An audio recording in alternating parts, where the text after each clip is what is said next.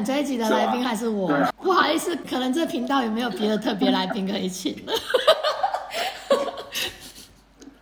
不要那么看不起我们，好不好？哎、我们有虾姐，你把虾姐放在哪里？对啊，不要那么看不起我们，好不好哎？，虾姐是谁？你看，这都没有人听我们的吧？我听了我听了一集了，但是你知道，我每天事情很多，我没有办法一直听。挨一个老七，一个小八，是不是再差一个？没有啊，下七八流量就已经一个小七一个小八就完成了、啊，为什么还有差一个？哦今天担任小虾的是 A 嘛？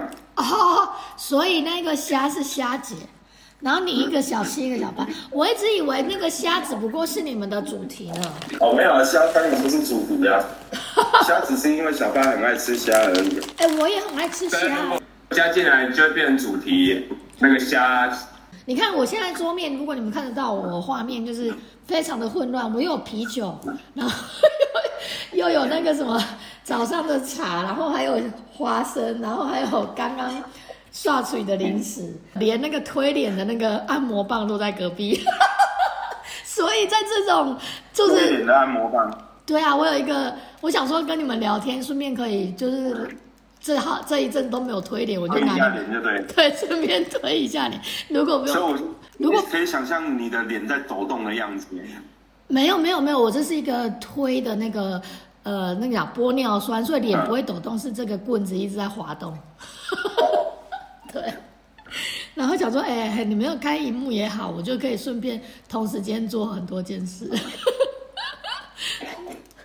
所以你现在是单身吗？对啊，我现在单身啊，多久没谈恋爱？三年四个月。我那天刚写完，还好我那天刚写完文章，所以我知道。小八多久没谈恋爱？我不知道哎、你什么叫你不知道、欸？那结婚以后谁会还记得你多久没？你是从结婚开始就没有谈恋爱了，对不对？好可怜哦，结婚完就没有恋爱的感觉。跟老婆的状态就跟谈恋爱差不多啊！你觉得一直自己在谈恋爱？对，所以你是我以为你是那么浪漫。所以在座的都是四四十岁 over 了吗？四十岁 over 了啊，对啊 over 多久？over 多久？我四十五了呢，今年要满四十六了呢。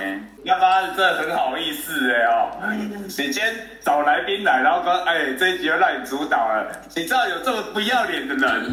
对啊你知道这，个人很贱吗？上上个礼拜为什么他要跟我讲聊这个主题？然后他就拍了我一张照，我给那个大陆的同事看。嗯，然后给大陆的同事看，然后同事看完，他就在那边播放，因为同他跟同事用微信用那个语音，嗯然后同他就播那个语音给我听，哎，怎么看起来那么苍老啊？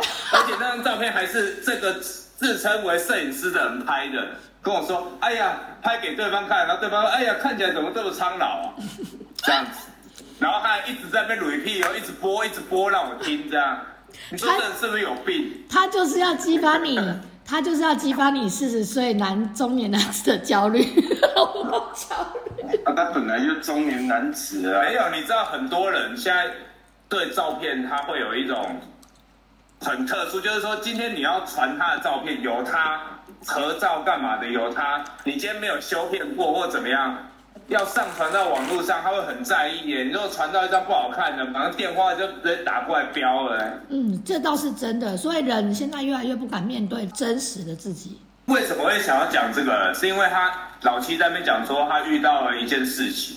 是嘛？我跟你讲，其实主要是哈，有一天你突然发现啊，有一个女孩子啊，有一个女孩子跟你表白，有一个年轻哦，年轻你十几岁的女孩子跟你表白，哇，你知道艳遇什么啦？你你知道发生了什么事情吗？发生什么然？后你又自己在想说要接受他的表达，嗯。于是有一天早上，凌晨大概早上五点五十分左右，我就起床，坐在我的镜子前面，嗯。然后第一件事情登上我的我的那个体重计，就是我的迷你体重计，就摆在我的床旁边，然后我就站上去发现，看八十六点五，嗯，就觉得自己跟十七岁的时候差那么多，十七岁的时候也才七十五而已啊。小姐，十七岁跟 四十几岁，你也才多了十几公斤，你然后你就已经在那边说差那么多，那你那个多三十公斤的人不就去跳楼？听我讲完，然后我我人生当中有一种绝望的感觉，于是我就往后一倒，我就坐在了我的另外一张平常小巴没来的时候，我摆在体重机前面一张椅子上，因为我就在想说，我今年许了一个愿，就是我每天要看自己，好好的观看自己十五分钟，提醒自己有多帅。其实上这件事情失败了，因为我就发现了一件，当我跌坐在椅子上，我盯着镜子里面自己看的时候，我发现我眼睛一直盯着我的头部，就是上面还有一点点毛，但是你发现，干，已经不是那个长发飘逸的高晶晶了。好像还蛮正常的。然后我就开始想说，看，对啊，到这种年纪，好像人生好像变豁达，就是很多东西情感面的东西你看清了，然后对于人生还有什么理想啊，或者是追求，你看清了，但突然之间你就发现，看你看四十五岁的自己，你竟然突然对于自己的容貌上的这种改变有有不能接受的感觉，就是我曾经虽然头发是是属于那种比较细的头发的，但你看到自己的头皮了。哎，你怎么不赶快打断他？你还听得下去哦？赶快打断他！然后我在想说，我认识我认识小八的时候，小八那时候几岁？你那时候几岁？三十五，三十可以啊。哎，没有，我想要说这一整段的所有的重点是在开头的第一句，他被一个小他十几岁的女生告白。你没有抓到重点。在你讲这句话，久久不能忘怀。我想要我想要说的是，我想要说的是，当你被告白之后，你重新去看待自己的外貌的时候，你突然发现，对啊，那我怎么会在我人生那么豁达的时间点上，然后突然产生了一种容貌焦虑？干，这根本就凡尔赛，他又重新讲了一次，他被小他十几岁的女生告白。于是，于是从那一天之后，我开始干嘛？没有重点是你有没有你有没有害人家嘛？没有啦，我都还没答应他的告白，我怎么不爱他？那要等他，我答应他的告白，我才有机会不爱他啊！是从那天之后，我就开始找什么叫做好一点的洗发精，可以让我的头发看起来不要啊，就不要那么容易看到自己的头皮之类的啊。戴帽子啊。啊，所以啊，我就开始戴了十年的帽子啊。哎，那个 没有那么久啊。哎，那我要问一下，到底最后这个告白有答应吗？然后他是什么时间发生的？是最近吗？没有答应他，没有答应他，我拒绝他了。小我小我十几岁，我他。可是对，哎，我在我在老个五岁，我都当他爸了。不是，如果这男生来讲，不都喜欢吃嫩草吗？事情都是这样子的，没有没有没有。三三十五岁的时候，你有资格老牛吃嫩草，因为那叫壮年，你知道吗？有体力正对不对？然后到了四十五岁的时候，你还老牛吃嫩草，啊，你是经得起人家摧残？难说啊。没有了，我们没有像小八四十岁之后开始训练身体，我们没有做这个。等一下，那再问一下，所以这件事情就发生在近期。对啊，近期当然是近期啊。你看他现在是要炫耀说，你看我已经快要四十六岁了，我还是可以被小我十几岁的人告白。为什么你还可以这么认真的在讨论他真的被告白这件事情呢？因为是，因为他这个这个题目，他这个题目的衍生就是不是他这个题目衍生就是他要凡尔赛一下自己，就是。我今天就是被四十几、被小我十几岁的人告白，然后我才想说，哎，我四十岁了，我有办法吃嫩草吗？你这个是小粉红的用词啊，什么凡尔赛啊？对，我是最近，我最近就是学了很多小粉红的那个用词。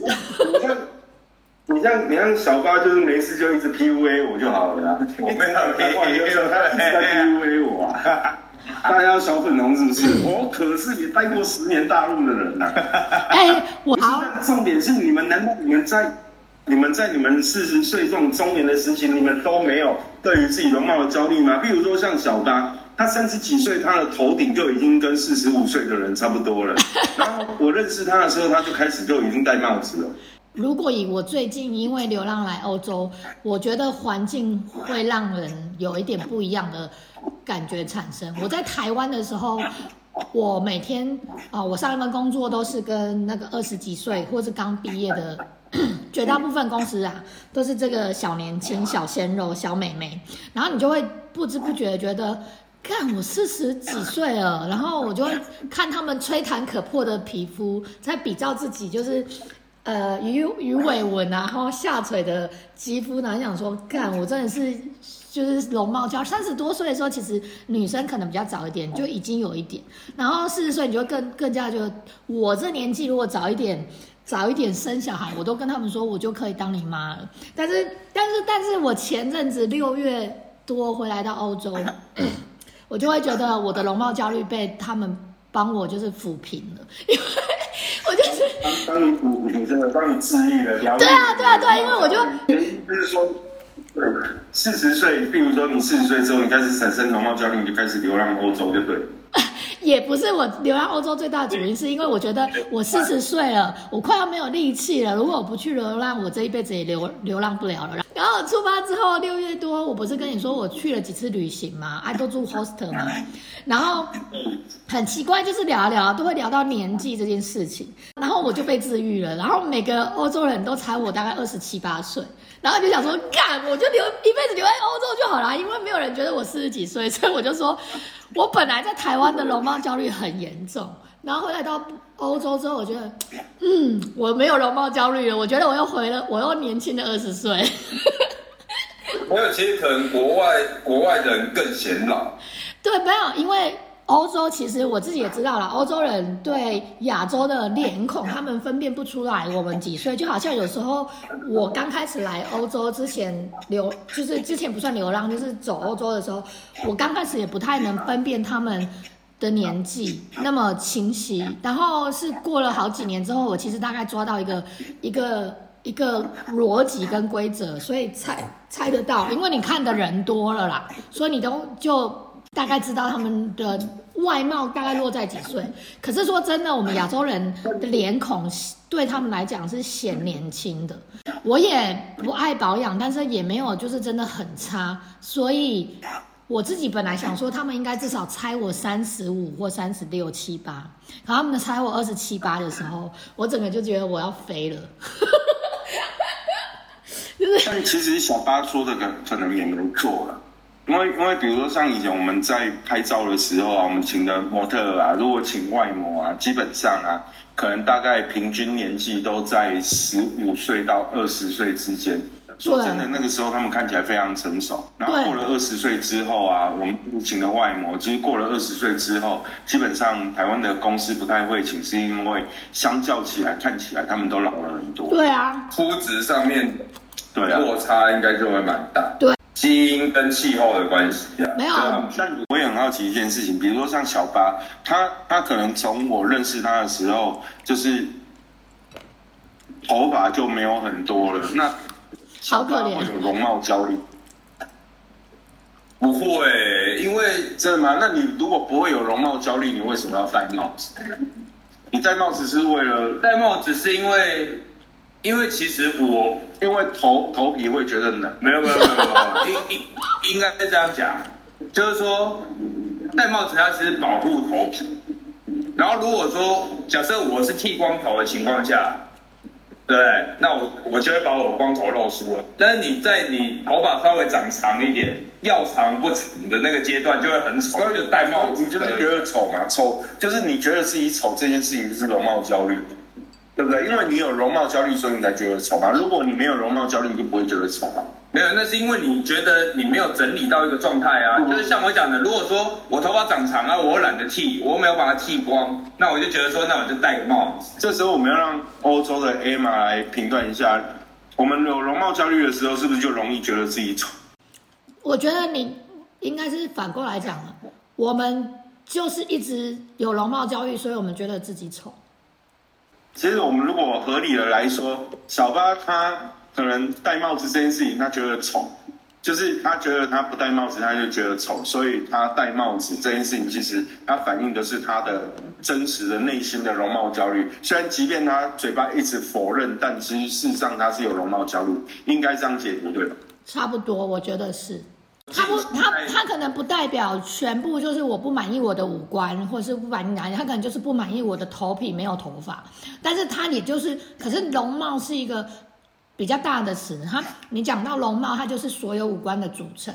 但是如果小巴可能他在他认知里面，他就是头发让他整个看起来不好看，所以他只要把头发这边整理起来，他就没有容貌焦虑。可是如果要回归到这个点，他其实就是因为头头发让他感觉到容貌焦虑，所以他戴了帽子之后，他就没有容貌焦虑了。是否是因为这样？他他就是他就是属于那种戴了帽子之后穿内裤出门都可以的人。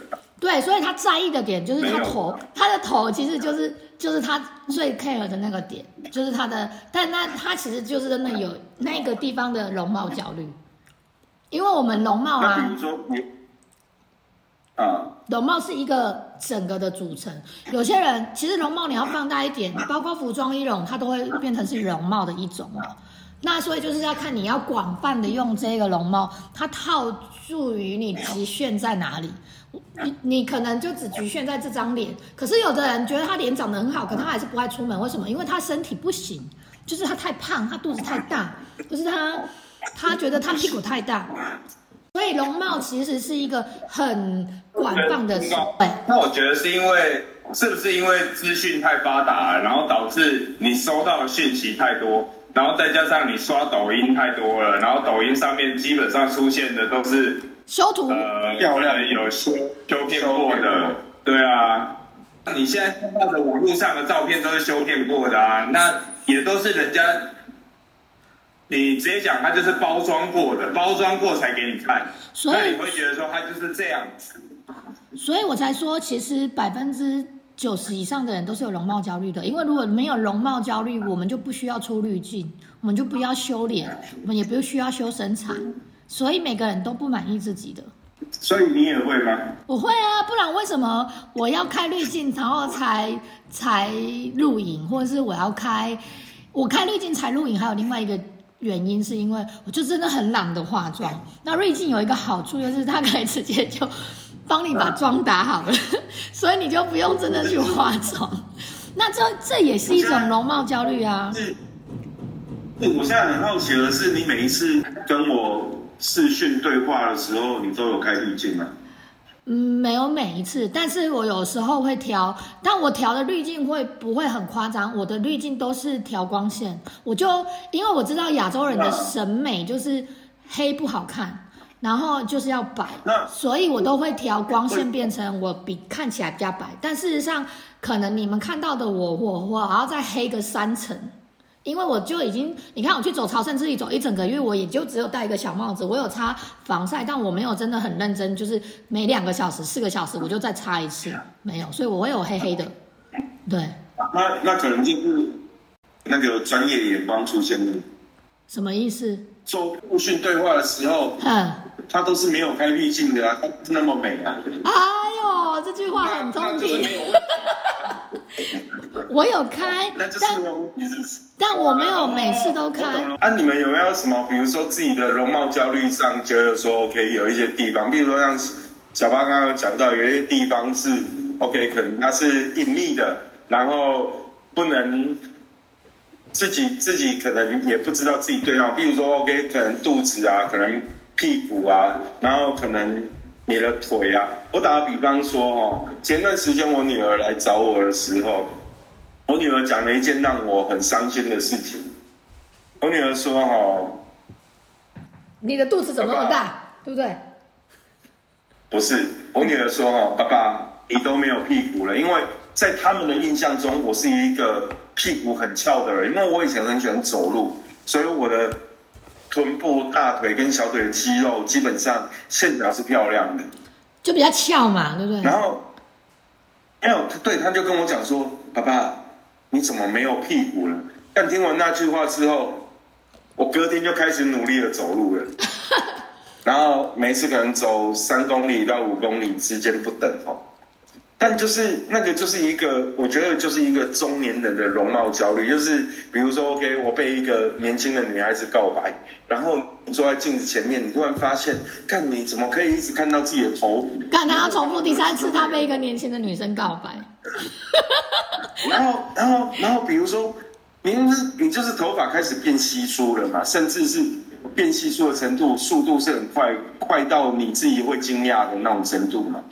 你可能女儿来找你的时候，她告诉你说：“爸爸，你的屁股怎么不见了？你现在都没有屁股的。”那你知道她说的是你以前屁股那么翘的事情，然后你又开始对于这种东西开始产生一种焦虑感，干。回到小八的女儿，你会不会觉得，看自己是不是变丑了？但说变丑了，可能也没有，至少还有没有啊？年之前女不是讲生跟我告吗？我之前就讲说，哎，我的小腿有人说，哎，他就是感觉你的小腿很细，很像难民。然后那你就会觉得说，那我是不是针对小腿来做一些锻炼啊，或者怎么样？我觉得这个基本上都会吧。但是就是说，其实我们对容貌焦虑这个都是一直以来，我们希望自己变得更好，然后透过别人跟你讲，然后你去做一个调整。或者是觉得说，哎，我可以怎样让自己调整到一个状态？但是现在现在已经，他已经不是说，哎，你到四十岁才有了，他已经很年轻化了。就是年轻人他已经会有这种情况，甚至他们会去做一些整形啊、微整形啊、削骨啊之类的美容，他们觉得说这是很理所当然。对，我觉得这有点差别，就是。嗯，我们四十岁的容貌焦虑与二十岁的容貌焦虑的焦虑程度不一样，然后时代不同，焦虑的程度更不一样。因为现在台湾被韩国的文化侵入的很严重，所以呃，整形啊、医美啊是变成他们新的这一代的流行。但是他们的焦虑点跟我们不一样吧？他们是觉得自他们觉得自己不够好，但不是到。我们是衰退的程度，四十岁的容貌焦虑跟二十岁的容貌焦虑不在一个层次上。那如果如果我们反过来哈，我们重新 focus 一件事情，就是比如说 OK，比如说我我我讲我自己的历程啊，我我可能十几岁的容貌焦虑，就是出就是开始工有工作之后，比如我十七岁到我二十岁，我的容貌焦虑可能是。我穿什么衣服，我今天塞什么发型，对不对？这这算是一种容貌表里吧？因为对我想要让人家看到我。然后我的二十岁到三十岁，我可能因为我的专业直性的关系，我可能会开始考虑我要穿什么样的衣服，在衣服上特别着重。比如说我的二十几岁，我可能对于西装的这种要求就会特别着重。可是，当我的三十岁到四十岁这个过程，我是被认知当中，在摄影的领域里面算是很厉害的。甚至在我四十岁之前，有一天，我儿子问我，他说：“爸爸，我要去接案子，我该穿什么样的衣服？”我说：“我没有办法给你建议。”他问我为什么，我就跟他讲一件很实际的事情。我说：“你爸现在就算哦。”穿 uniform 出去，啊大家都觉得这个人大师啊，就是你那个气场就在那边。我已经不是靠靠靠靠衣服来让我觉让别人觉得我很厉害。因为呢，你在你的专业领域已经有一个一个程度在了嘛。十岁之后，你进入了一个中年的状态。当你被一个年轻的女孩子告白的时候，你突然发现自己还是有那个容貌焦虑。我觉得我们是不是可以把重点放在一个部分是都 OK，被女孩被小十几岁告白，因为我们都过了 四十岁了嘛。四十岁之后有什么容貌焦虑，是跟我们年轻的时候看到的容貌焦虑是不一样的。他其实 Emma 就有讲说，你四十岁跟二十岁的差别就是，你你发现到自己在衰退嘛，就是你发现你头发一根一根在变少嘛，对不对？因为你你不会拿你以前跟你现在来做，不是因为你坐在我旁边，我能想象这件事情。因为你从二十几岁开始就在发现自己头发一根根在变少了。没有二十几岁的不是二十几岁的容貌焦虑，来来来来来，你们两个不要吵架，听我讲。如果以我来讲，二十几岁的容貌焦虑，以女生的角度来讲，二十几岁的容貌焦虑，她绝对考虑的不是我的皮肤还有没有弹性，然后我的鱼尾纹有没有跑出来，然后我的其他有的有的没有的，她考虑的容貌焦虑是，哎呀，我跟她比起来，我的鼻子比较不够挺，哎呀，我跟她比起来，我的双眼。双眼皮不够深，所以我我的容貌焦虑在于我怎么样变得双眼皮更深，我鼻子怎么更挺。然后，但四十岁的女生呢，她的容貌焦虑是我即使跟你拥有一样双眼皮的深度，我跟你一样有一样的三根的鼻子，可是我的皮肤的弹性就没有你那么好，我看出去就不是水嫩的，然后我的鱼跃纹就是比你高。就比你深，所以容貌焦虑的层次不一样。除此之外，就是可能还会，如果我今天想要把我的鱼尾纹弄掉，我必须要有多少钱？它也会有牵扯到其他的东西，所以在年龄层不同，它的容貌焦虑就不一样。对啊，它会它会有不同深度的容貌焦虑。当然。季都会有啊，对对对，就是不同的年纪你就会有，然后女生可能你们男生可能到了四十岁，因为你们三十几岁可能在拼事业，可女生其实过了二十五到三十，我们就很，我们就很快的就发现，看我怎么觉得这边长了一个小细纹，因为女生女生哈，我觉得这世界对女生不公平，是男生是视觉性动物，所以女生为了要讨好。更多的男性，我们在视觉上要让自己看起来更漂亮，所以我们就会很在意我的容貌可能会比男生更盛。就是啊，我三十岁其实就已经开始有容貌焦虑，而且啊，我怎么屁股不翘了？我的我的鱼尾纹怎么跑出来一个小细纹了？哎呀，我的什么东西不行了？大概可能速度会比你们四十岁才想到我要容貌焦虑这件事，我们大概三十岁就在容貌焦虑了。可是你这样讲也不太公平啊！你其实你其实可能真的不知道，我有一个很好的哥们哦，他比我大个两岁左右吧。嗯，对啊。然后我们常会一起聊天啊，就从年轻的时候会一起聊天啊，然后一起聊很多有的没有的，就是你想追哪个女孩子，或哪个女孩子要追你啊，什么之类的，各种都聊，就是幸福的、困扰的都聊。然后有一天哈，我走进他的房间，让我让我不敢想象的事情是，那个时候几岁啊？大概我刚过四十岁吧，大概五六年前，我走进他的房间，你知道吗？我在他的房间，他的书桌上，发现了一大叠的那个什么，类似什么海口边胶囊之类的，壮阳药。哦，应该算是壮阳药吧，对不对？海狗边胶。对啊，是啊，那我知道？我没有这。那那他就是他有 他有他不是单身嘛？那他就不是单身，他就他就在意这个有没有办法让另一半幸福嘛？当时他也有另一半嘛。然后我我的意思是说，其实像这种东西，在那个当下我很难理解啊，我也不知道，也许我五十五岁的时候，我也可能会去买海口边胶囊。没有，我觉得你你可能因为如果当下你有女朋友，然后你可能就会马上理解了。可能当下你看到的情况下是你没有女朋友，所以你没有机会去想到这东西。我我我看到了当下是我有女朋友的状态，然后是。就是他没有这方面的困扰没？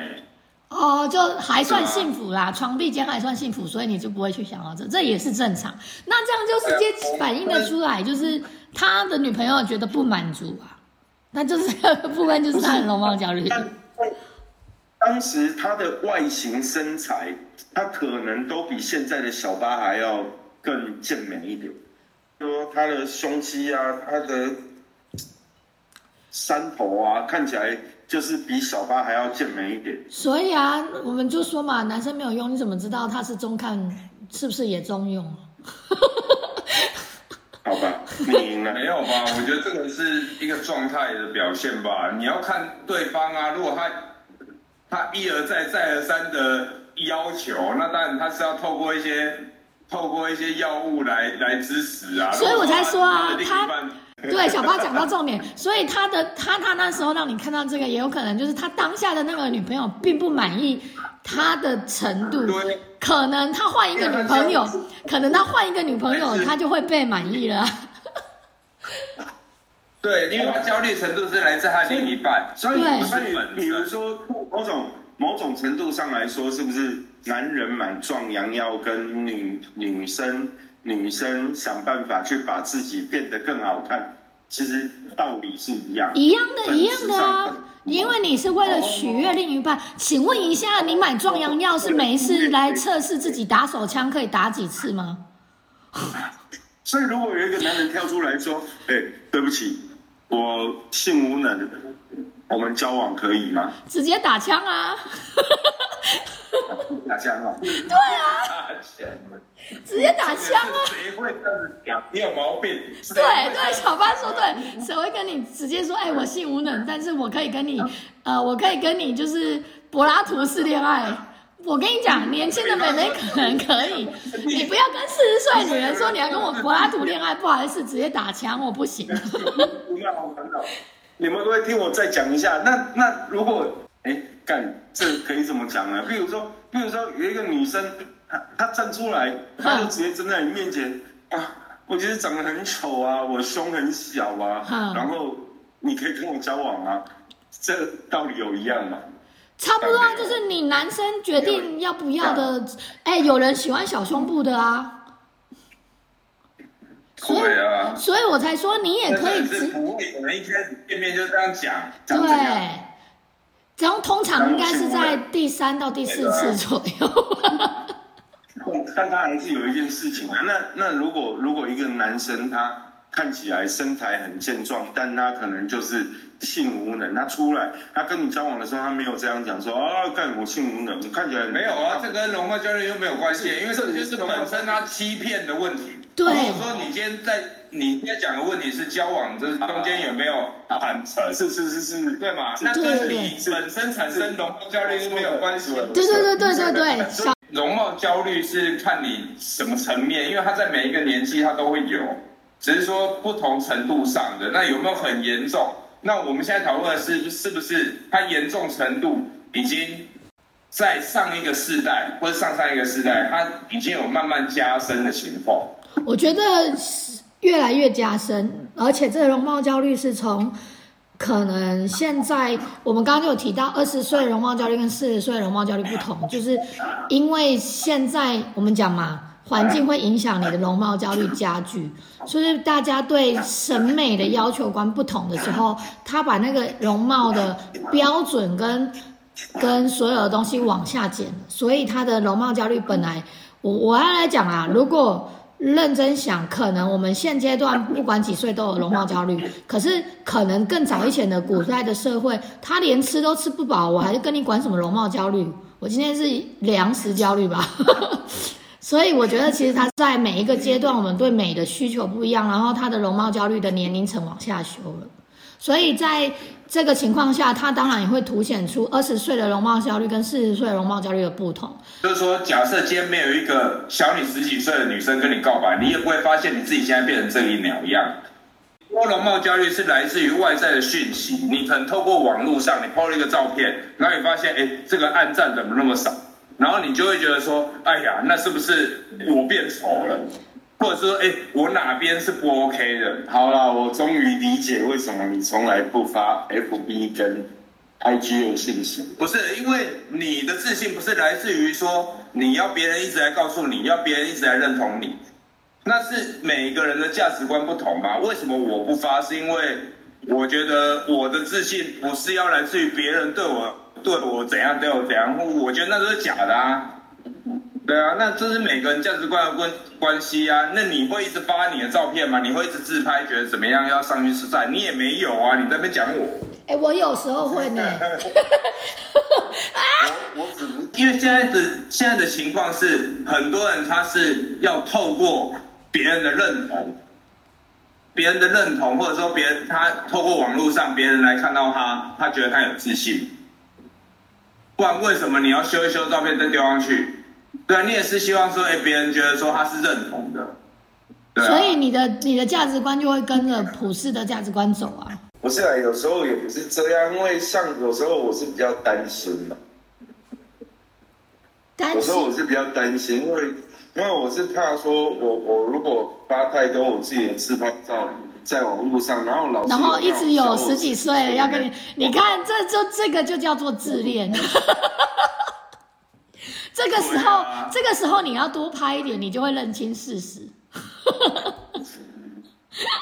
没有啊，你就让他不担心嘛，我们就不要理他啊，我哎我们就不要再接他的话了嘛。没有，我觉得有时候，有时候我拍放上去，可能我也在测试我现在这个年纪，其实有时候也是一种实验，就是我现在这个年纪，我拍上去的照片，是不是还会有人要给我按赞？会啦会啦，我都会给你按赞的，好不好？其实对暗战这件事情，也会让很多人很困扰。就是说，哎，今天你给谁按赞了，没给谁按赞了，哎，这个人不行哎。或者是说，哎，你今天这张怎么按赞，下一张没按赞了，这也不行哎。大家都会去检视，哎，到底是谁在按啊，谁没有按啊？那我觉得这个就是对我来讲啊，对我来讲是很困扰，所以我干脆都不按，我也不 p。哎，那我想要问一下哦，四十岁以前真的没有容貌焦虑吗？用我们自己的呃环境背景跟自己的感觉来讲就好了。他的意思是说，你在四十岁以前都没有容貌焦虑，我我四十岁以前我是真的没有什么容貌焦虑，嗯，那你就是比较自信的人。我其实一直以来都有容貌焦虑我。从我从一个十几岁的时候很好小，然后我会请那个设计师在我的发型上什么割闪电啊干嘛，那个都是为了穿而已。然后你天天看到自己都觉得自己长得好帅，所以你们就很自信啊。到三十几岁专业很强，你会觉得，就算你穿条内裤去帮人家拍照，人家也会觉得你很屌你看，所以你们这这，我真的有发现，自信的人他的容貌焦虑会在 晚年比较容易发生。因为就像我讲的，我我的认知就会觉得容貌焦虑是在于你对于外在，假设还有对于你对于你对于年纪对你的固固化的概念，就是你你觉得说，哎，你现在这个年纪了，你应该不能怎么样，不能怎么样，对吧？那你要一直提醒你现在认知是几岁这样。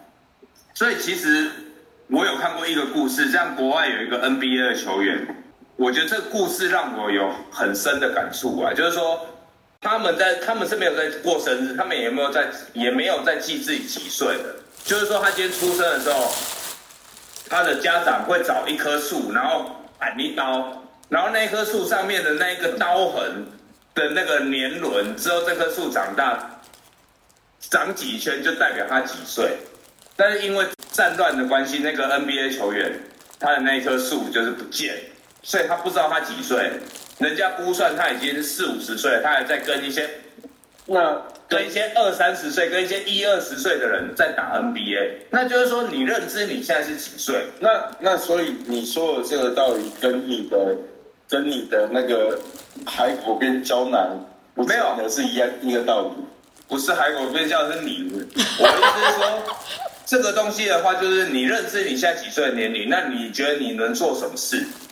当你有意志的让自己觉得是在那个年龄的时候，那是不是你就觉得力不从心了？你就觉得你在你你没有办法做到你年轻可以做到的事情。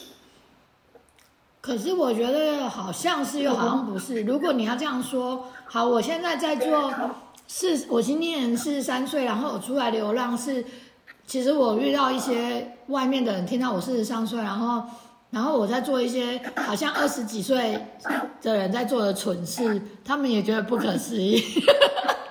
对啊，那其实你是可以做到跟二十几岁一样做的事情，但是你还是把自己认知在你现在的年纪。所以其实就是说，不是年纪去束缚你应该要做什么事，而是你认知到你应该要做什么事。当你认为你四十几岁的时候，哎，但我我现在没有办法去走朝圣之路，或者是哎，我现在身体不行不行，那就是你觉得啊。那你要去走朝圣之路。对，我觉得这一句话我还蛮认同的。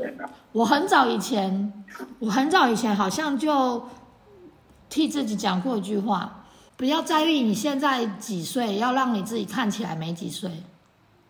那看起来年轻，就是你忘记你自己几岁啊？就是你要认定你现在是几岁，对散发出来就几岁就是。你要你要让你自己看起来没几岁，就是你就是尽量维持你没几岁的那个状态。就是说，今天你你让一个女生，不管她小你十几岁，来告诉你的时候，她反而是在提醒你现在是几岁了，因为你一直算你们年龄的差距。没有，哎、那你你让我想到一件事情我在草山路路上有遇到一个呃奥地利的一个女生，她十七岁，真的很年轻就来走朝圣之旅。然后是我目前遇到除了爸爸带小朋友的以外，自己一个人来走，然后那么年轻的是她，再来是一个十九岁的。然后我跟呃十七岁那个奥地利的女生，她她知道我四十三岁的时候，她整个就超级的用非常大的眼睛看着我说：“I never believe you are in this age。”因为她的眼里看到我在二十二或是二十五岁。然后你就会觉得，Oh my god，就是 Yes，我被十七岁的小女生认为我是二十五岁，所以我的成就在 在往上一点。去欧洲流浪的目的就是为了疗愈自己。没有，他抚平了他所有岁月的伤痕。后来才发现，其实我的外貌是受欧洲人喜欢的亚洲脸孔，所以当男生来跟我讲的时候，我心里面还想说啊，他可能就是嘴甜了一点。可是当女生也跟你讲你二十几岁的时候，就想说，Oh my god，太开心了。就是你认定的你几岁就是几岁，我觉得这个东西是蛮重要的。就是说，你希望你自己在几岁，对，就是它是可以让人感受到的。就是说，这个对啊，因为当你要去做这件事情的时候，你也是把自己没有放在你现在这个年纪，然后你去做，应该是，是你你也是要忘记你现在的年纪去做这件事。所以所以我说我是挑战自己。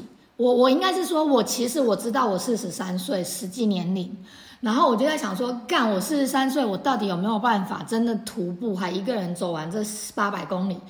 在走的当下，你就你就真的要学会一件事情，就是忘记你到底几岁，然后你就可以挑战你的身体极限。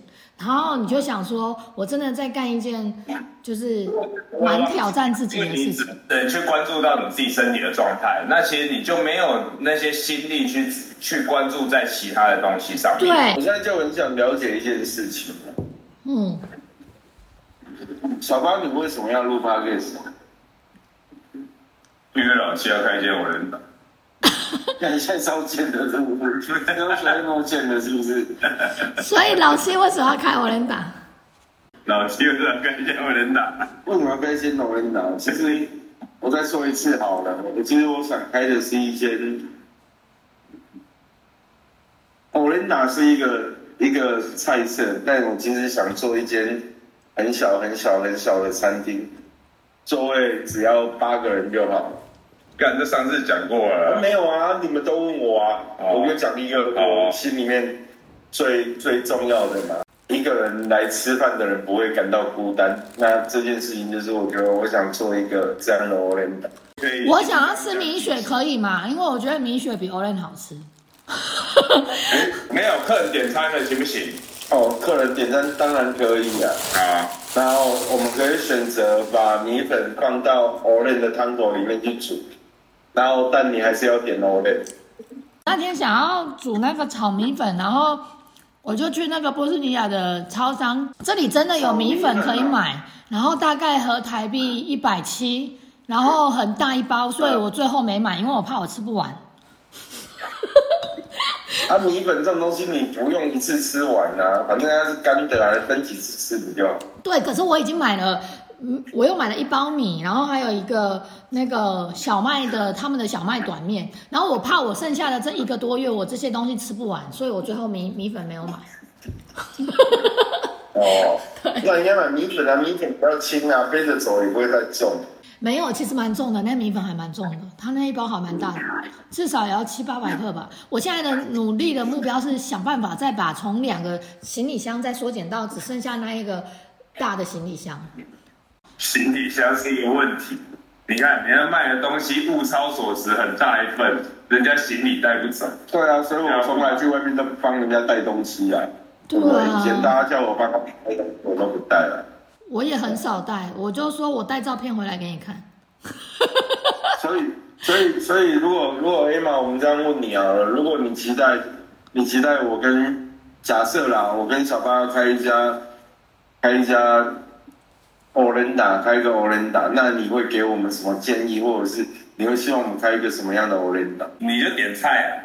我点菜啊，我觉得刚刚那个构图不错，就是后面有一排威士忌，然后可能再放一些伏特加，然后呢有 e n 还不错，米雪也不错，然后我还喜欢吃卤蛋，然后我我觉得鱼蛋也很好，就是卤蛋吗？对卤蛋还有那个鱼蛋也不错，然后 e n 呢，我我觉得我觉得也要放一些烤的。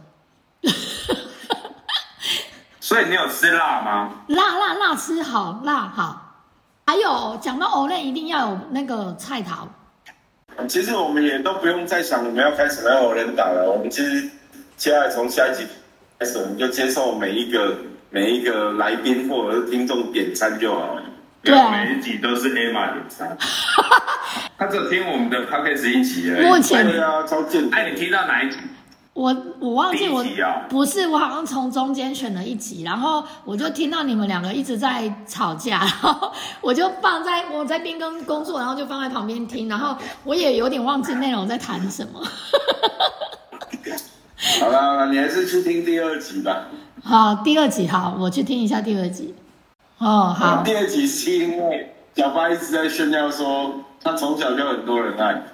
这么好，哎，从小没有。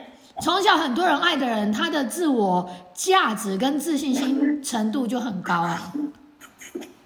他没有，他没有，你你放心好，他没有，他从小他从小就很孤芳自赏。所以这我们的题目其实应该写单四十岁单身男女的容貌焦虑，因为非单、诶那非单身的又不太一样啦、哦也是的，对不对？哎呀，单身跟非单身的容貌焦虑的程度就不一样了。重点是中年中年的男生哦会有容貌焦虑哦。要不是他看上别人，就是有别人看上他，才会开始考虑自己的容貌焦虑。是吗？或者是他担心没有，或者是他担心一直没有人被看上，所以我才说单身与不单身也有差别啊。我不知道为什么为什么这一集会跟你们聊到聊到四十岁的容貌焦虑呢？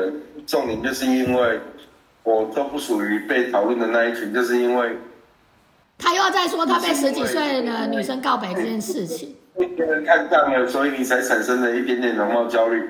但你的目的，你的你的最终的容貌焦虑的基本的原因，可能是因为你希望有一天你跟他手牵手走在街上的时候，看起来不要那么像妇女就好。那你怎那你怎么说？我我进来欧洲，一个一个女生独有，很容易被搭讪，然后除非我都不出门。然后我在想说，你看我上次去克罗埃西亚，我觉得那个小弟弟也太热情，他看可能因为他们真的以为我看起来像二十几岁，所以就是很很快的就要跟我告白。然后后来我也想说，好，不然他有一天约我去去逛晚上的克罗埃西亚欧唱，然后我就想说去，然后结果我也会觉得，我到底要不要接受这二十几岁小男生的冲动告白？我后来我我其实当他跟我很明显的告告知就是意图的时候，我就是跟他说，我觉得我大你太多，我可能没办法。然后他就问我几岁，我说我今年已经四十几岁了，他说不会啊，我觉得年龄不是问题。然后，然后我就想说，屁啦！我真的心里面想说，年龄其实还是蛮大的问题。就是我走出去，我看起来像你妈的时候，我就觉得问题很大。好了，我决定，我决定，我们现在无论如何，现在大家都不要接话，我们要关掉这一集了。结束，结束，结束。好。好。